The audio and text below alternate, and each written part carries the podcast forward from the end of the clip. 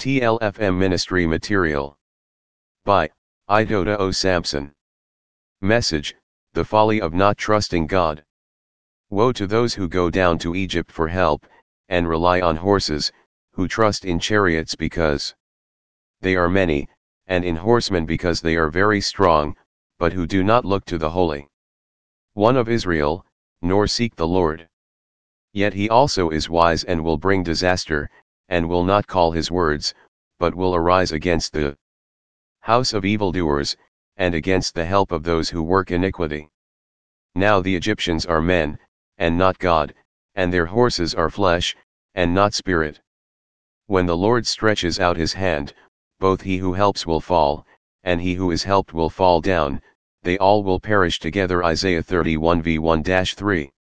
Thus says the Lord, Cursed is the man also who trusts in man and makes flesh his strength. Whose heart departs from the Lord. And shall not see when good comes. Blessed is the man who trusts in the Lord, and whose hope is the Lord. Jeremiah 17 v 5 7. NKJV. The Holy Bible is clear enough on this issue of trusting in men, rather than trusting and hoping in the Lord. It is evident from the scriptures above that believers should only rely on just one source of hope and trust, and that only source is our Lord God Almighty the Creator of all things, including we ourselves. Men are prone to failure and disappointment, unlike God who never fails. God is more reliable than men. The Bible says it is folly to trust and hope on the arm of arm of flesh Psalm 118 v 8-9. Throughout the scriptures believers are enjoined to make God their only source of hope and trust Psalm 20 v 7-8. Absolute trust and hope should be fully concentrated on our God, rather than me. Though we too are often posed to the temptation of trusting and hoping in men, rather than on God. We must do all we can to overcome this. God desire believers in Christ Jesus to trust absolutely on Him and Him alone, no one else but Him. God wants every one of us believers to have this mentality that's besides Him there is no other.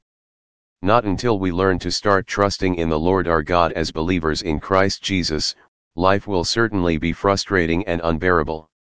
Unbelievers are free to put their hope and trust on whatever that exists in the world, earth. But to the believers in Christ Jesus is on the contrary.